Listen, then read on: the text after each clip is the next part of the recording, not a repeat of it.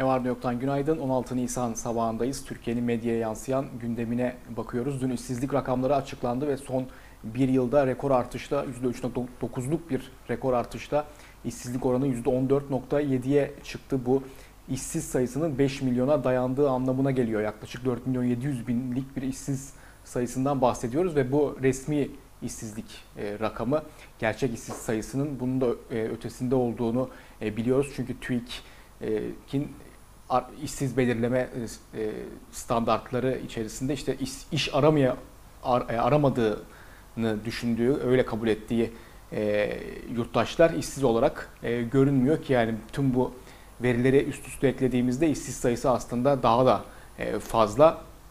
Tabii çok önemli e, veriler var. Onlara birazdan e, geleceğiz ama bu işsizlik rakamları ki hani aynı zamanda Türkiye'deki aslında ekonomik tablonun ne kadar olumsuz olduğunu gösteren de veriler e, bunlar. İktidara yakın medyada acaba nasıl yankı bulmuş diye bakalım istiyorsanız. Tabii ki bu sorunun yanıtı açık çünkü herhangi bir yankısı yok.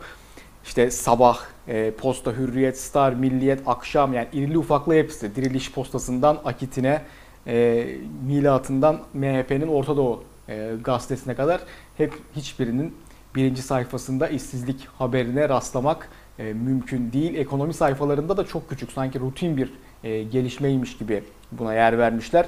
E, Türkiye gazetesinde küçük bir spot görülmüş dersimiz işsizlik diye. Yeni Şafak'ta da e, yine sadece bir e, gösterme var e, işsizlik verisinin işte e, işsizlik oranı %14.7'ye çıktı diye. Evrensel'in manşeti oyları değil işsizleri say. Seçim bitti ekonomiye odaklanılacak diyen hükümet tam tersini yapıyor. İstanbul'da rengi belli oyları tekrar tekrar sayarken giderek artan yoksulluk ve işsizliğe çözüm üretmiyor. Bülent Falakoğlu'nun yazısı. Ocak 2018 ile Ocak 2019 arasında geçen bir yılda işsiz sayısı 1 milyon 259 bin kişi arttı. Resmi rakamlara göre işsiz sayısı 4 milyon 668 bin oldu. Genç nüfusta işsizlik oranı 6 puanın üzerinde artarak %26.7'ye yükseldi. Kadınlarda işsizlik oranı %16'nın üzerine çıktı. Kayıtlı işsiz sayısı Şubat ve Mart aylarında arttı. Sanayi ve hizmetlerde üretimdeki gerileme Mart'ta da sürdü. İhracat durulma sinyalleri verdi. Ülke ekonomisi bu yıl küçülecek. Hükümetin acilen ekonomiye odaklanması, sosyal adalete, sosyal desteğe yönelik reformları hayata geçirmesi gerekiyor demiş e, Falakoğlu. Ama hükümetin geçtiğimiz hafta açıkladığı ekonomik reform paketi de bunun tam tersi önlemler, tedbirler içeriyor. Yine işte emekçilerin kıdem tazminatına çökmeyi amiyane tabirle hedefleyen e, bir paketten bahsediyorduk. Tabii bununla da sınırlı değil.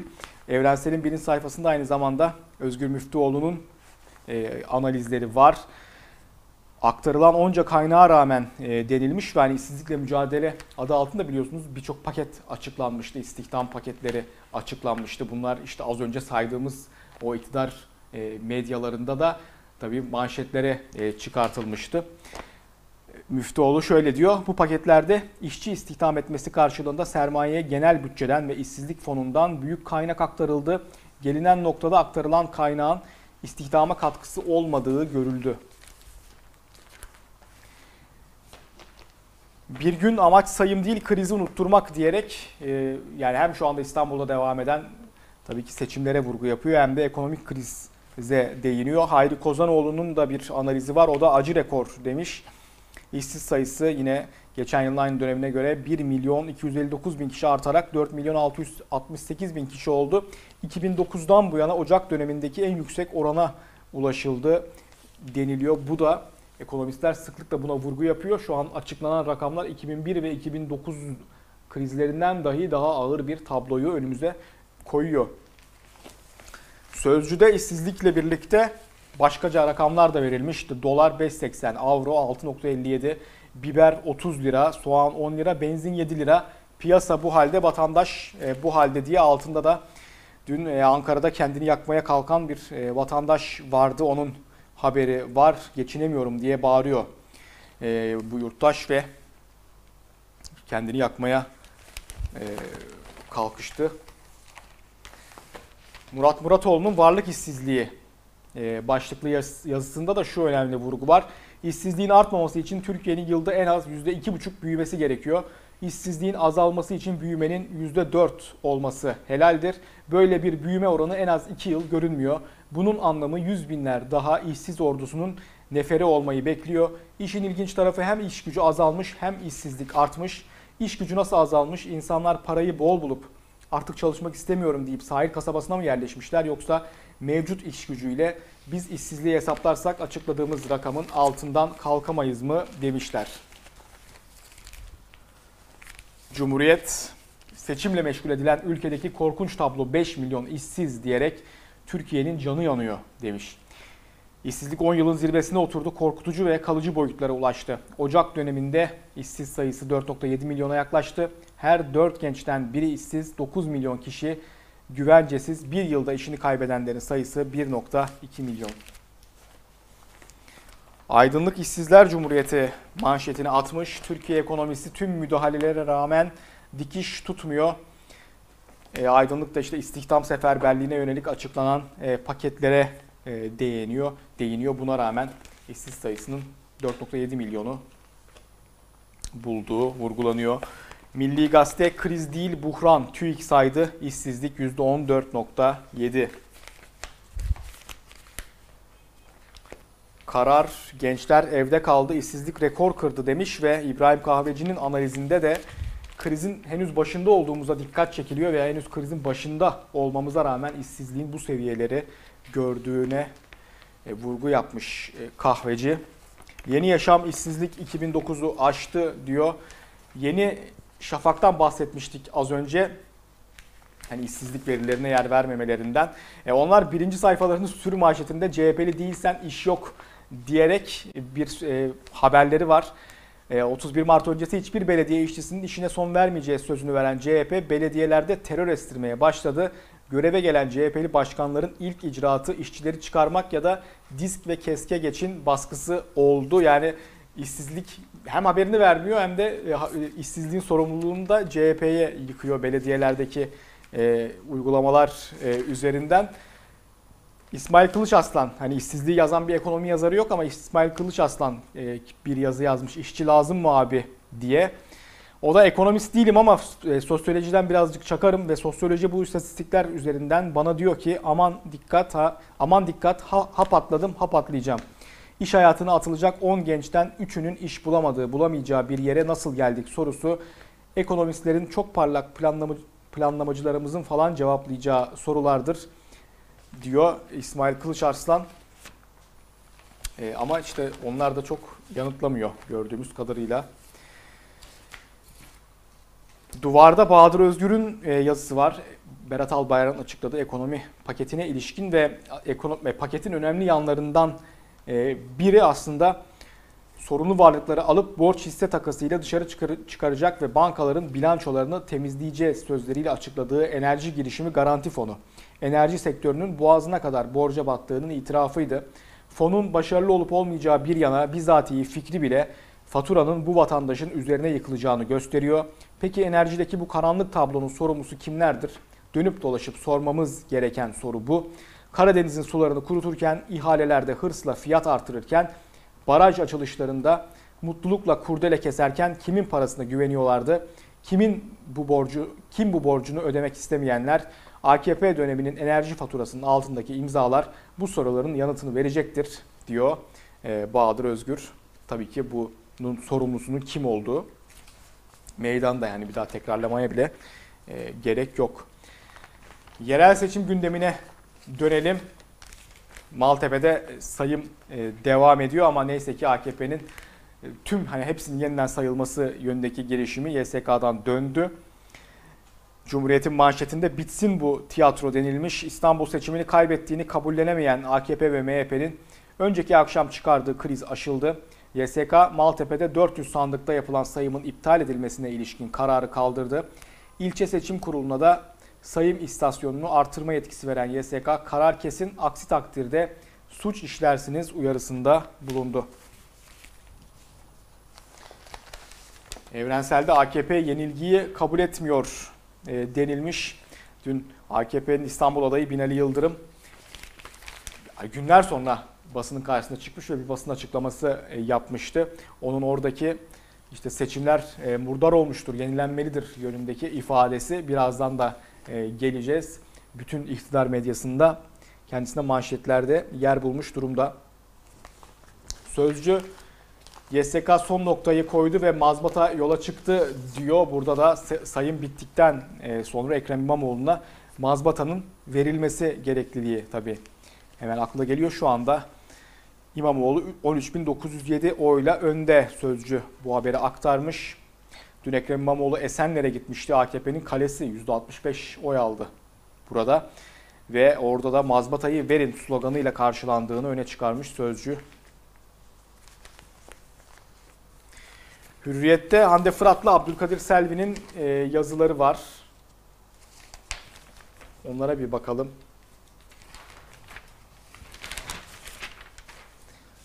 İşte Abdülkadir Selvi İstanbul'da e, düğüm çözülüyor diyor ve iki kritik nokta var. Bir, Maltepe'deki birleştirme tutanakları eline ulaştığı zaman İstanbul İl Seçim Kurulu'nun sayımlarda birinciliği koruyan Ekrem İmamoğlu'na mazbatasını verebileceği söyleniyor.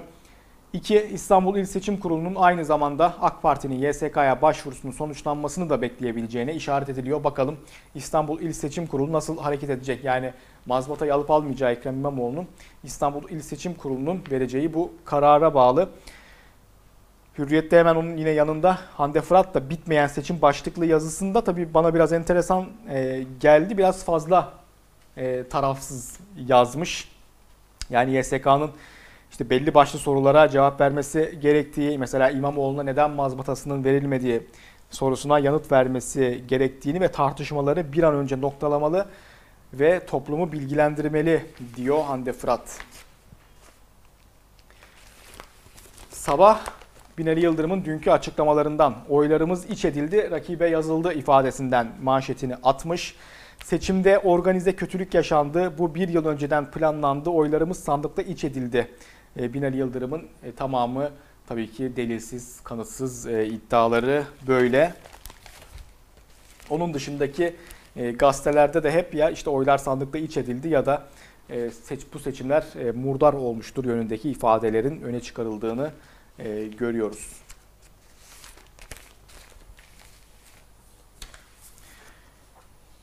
Mehmet Yılmaz T24'te Binali Bey ya bilmiyor ya da saptırıyor başlıklı bir yazı yazmış. Şöyle diyor AKP'nin İstanbul adayı Yıldırım'ın düşündüğü, ne düşündüğünü günlerdir merak ediyorduk. Sonunda dün bir basın toplantısı yaptı. Söylediği oylar sandıkta iç edilmiştir. Bundan ne anlıyoruz? Sorun geçersiz oylar ya da Yıldırım'a verildiği halde başka adaylara yazılan oylarla ilgili. Binali Bey böyle söylüyor ama gerçek başka. Ya bu gerçeği kendisinden sakladılar ya da bilerek konuyu saptırıyor. Bir kere geçersiz oyların çoğu sayıldı, sonuç değişmedi. Sandık birleştirme tutanaklarında her seçimde rastlanan kaydırma hataları nedeniyle belirlenen hatalar da düzeltildi. Sonuç değişmedi. En son Maltepe'nin tümünün sayılmasını istediler. Bugüne kadar sayılanlar gösterdi ki sonuç değişmeyecek. AKP'nin şimdi meselesi seçim sonucunun alınmasını geciktirmek. Maltepe'de sayımın hızla bitmesini engellemek için yaptıkları ortada. Ortaya çıkıyor ki İstanbul'da vazgeçemeyecekleri büyüklükte bir Avanta kapısının kapanması onlar için bir ka- kabusa dönmüş durumda. Bakın senelerdir Egemen Bağış'ın şoförünün maaşı bile İstanbul halkının cebinden ödenmiş. Daha kim bilir neler var. Bunlar küçük avantalar. Büyüklerini tahmin edebilirsiniz. Çünkü İstanbul'un bütçesi orta boy bir devlet bütçesi kadar sorunun temeli bu. Yine T24'te Mehmet Tezkan'ın yine Binali Yıldırım'ın e, dünkü basın toplantısına yönelik bir yazısı var. Bu kadar güce rağmen neden kazanamadınız? Gelelim bizim gazetecilerin sormaya cesaret edemediği yabancı gazetecinin sorduğu soruya. İktidar bunca güce rağmen neden kaybetti? Birinci neden cüzdanların boşalması, hayatın bir yılda iki kat pahalanması. İkinci neden insanların gece gündüz aynı insanları TV marifetiyle oturma odasında görmesinin verdiği bıkkınlık. Üçüncü neden sabah akşam aynı sözleri duyması. Dördüncü neden insanların sıkılması. Merak ediyorum acaba hangi gazeteci Binali Bey'e veya Tayyip Bey'e canlı yayında sınırsız propaganda gücünü kullanmalarına rağmen neden kaybettiklerini soracak, sorabilecek e, Mehmet Tezkan'ın yazısı böyle. Evrensel'de Yusuf Karataş, Erdoğan hangi davadan söz ediyor demiş ve Erdoğan'ın 31 Mart seçimleri sonrası yine bilindik o dava söylemine sığındığını e, söylüyor. Dava adamı olmak üzerine dersler vermeye başladı diyor e, Karataş yine ve tabi bu dava neye dayanıyor? Her şeyin başında ABD'nin Yeşil Kuşak projesine e, dayanıyor. Yusuf Karataş da bunu hatırlatmış ve işte ondan gelinen süreçte işte e, Milli Görüş, Refah Partisi, daha sonra Erdoğan ve Gülenciler arasında kurulan ittifak, 2013 sonrası bu ittifakın e, bozulması bunların hepsini hatırlatıyor ve en sonunda şu yaptığı vurgu aslında önemli. Erdoğan ve dava arkadaşları daha önce onları eleştiren ama sonra o da dava arkadaşlığında karar kılan Numan Kurtulmuş'un deyimiyle Harun gibi gelip Karun gibi zenginleştiler. Binbir odalı saraylar yapıp ejder meyveli davetler verdiler. Erdoğan ve eşi Emine Erdoğan'ın nikah şahitliği yaptığı Demirörenlerin ve Kalyoncuların çırağındaki şatafatlı düğün töreni Erdoğan'ın davasını da kimler için, ne için bu davada birleştiğini de özetliyor. Açıktır ki dinin ve dinci örgütlenmelerin emperyalizm ve işbirlikçi Türk burjuvazisinin çıkarları temelinde kullanılması için yola çıkanların davasından bu ülkenin inançlı halk kesimlerinin ve imam hatiplilerinin bir çıkarı yoktur. Ey yoksul imam hatipli bu dava senin davan değildir. Yusuf Karataş Erdoğan'ın imam hatiplere verdiği e, o mesajlara karşı bir mesaj da o veriyor.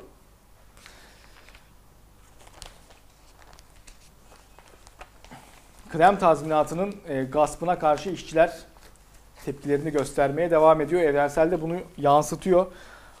Biz susarsak kıdem gidecek. Ankara Arçelik'te ve Sincan Organize Sanayi Bölgesi'nde çalışan işçiler Maliye ve Hazine Bakanı Berat Albayrak'ın kıdem tazminatının fona devri, zorunlu bireysel emeklilik sistemi kesintileri ve vergi yükünün artırılmasını içeren reform paketine tepkili. İşçiler sustuk sustuk böyle oldu. Yine susarsak tazminatı da elimizden alırlar uyarısında e, bulunuyor. Aydınlıkta da işçinin yanıtı grev haberi var. Türk İş'e bağlı sendikaların genel başkanları mevcut sistem terk edilerek kıdem tazminatı fonu oluşturulmasına tepki gösterdi. Aydınlığa konuşan sendika başkanları işçinin hakkı olan kıdeme dokunulması halinde hükümete yanıtın grev olacağını bir kere daha hatırlattı. Mevcut sistemde kıdemini alamayanlarla ilgili masaya oturabileceklerini belirten sendika başkanları 30 günden santim dahi taviz vermeyiz diyerek tepkilerini dile getiriyor. Önceki gün Diyarbakır'da bir genç polis kurşunuyla hayatını kaybetmişti. Valilik e, yani yanlışlıkla vuruldu, infaz yok gibi bir açıklama yapmıştı ama bir polis tutuklandı Yeni Yaşam'da haberinde e, buna dikkat çekiyor. Diyarbakır'da polisin açtığı ateş sonucu yaşamını yitiren Recep Hantaş'la ilgili olarak ilk gün aileye Hantaş'ın yanlışlıkla vurulduğu bilgisi verildi. Dün ise Diyarbakır Valiliği Hantaş'ın dur ihtarına uymadığı için vurulduğunu iddia etti. Hantaş'ın başına ve göğsüne isabet eden 3 kurşunla hayatını kaybetmesi valiliğin açıklamasını şüpheli kılarken valiliğin Hantaş'la ilgili tuttuğu suç kaydını da açıklamaya eklemesi şaşkınlık yarattı. Öte yandan olayla ilgili bir polis tutuklandı. Evrensel de bu habere birinci sayfasında e, yer vermiş. Yeni Yaşam'ın manşetine geçelim. Dün e, Leyla Halit Leyla Güven'i ziyaret etti. Bugün 160. E, günü açlık grevinde Leyla Güven'in ve tecrit de son verilmesinin iki isminde talebi olduğu belirtiliyor. Evrenselde de bu haber birinci sayfadan aktarılmış ve Leyla Halid'in ölmek için değil yaşamak için mücadele edenleriz şeklindeki ifadesini öne çıkarmış Evrensel.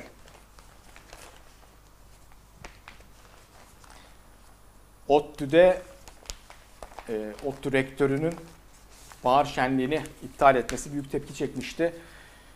Dün de işte Sözcü'de Deniz Zeyre'ye yönelik e, mesajını burada da e, okumuştuk.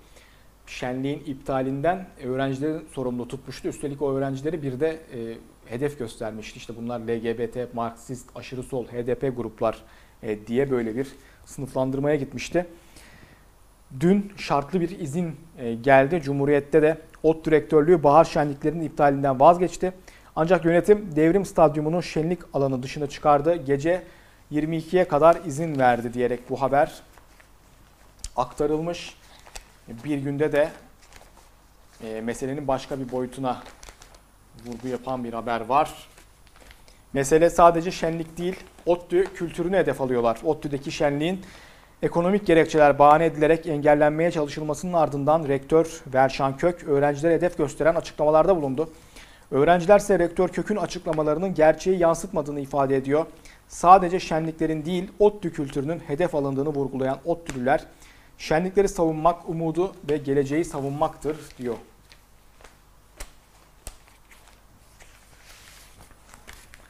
Son olarak dün e, Fransa'da Notre Dame katedrali, yani çok acı görüntüler vardı. Katedral e, yandı.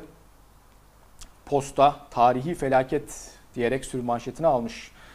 Bunu ve 850 yıllık eşsiz eserin insanlığın ortak mirası olduğuna vurgu yapılıyor. Dünyanın en önemli tarihi eserlerinden biri olan Paris'in simgesi 850 yıllık Notre Dame Katedrali'nde dün 18.30'da yangın çıktı. Tarihi katedralde geçen yıldan beri restorasyon çalışması olduğu için çevresinde tahta iskeleler vardı. İşçilerin, işçilerin mesai bitimi sonrası çıkan yangında önce bu tahta iskeleler hızla alev aldı. İlk olarak yapının 93 metrelik kulesi, sonra tamamı ahşap olan çatısı çöktü. 0001'de kısmen kontrol altına alınabilen yangın iddiaya göre elektrik kablolarından e, çıktı. Tabi yangın dün neredeyse canlı yayında izlendi ve Fransa Cumhurbaşkanı Macron da bir parçamız yandı. Katedrali yeniden inşa edeceğiz dedi. Dün bütün e, binanın yanmış olabileceği endişesi dile getiriliyor, getiriliyordu ama e, hem içindeki sanat eserlerinin hem de e, yapının e, ana yapının kurtarıldığı belirtildi. E, kule düş, düşse de ana yapının en azından e, kurtarılmış olması e, bir nebze yüreklere e, su serpti diyelim. Ne var ne yoktan bugünlük bu kadar. Yarın yeniden aynı saatte görüşmek üzere. Hoşçakalın.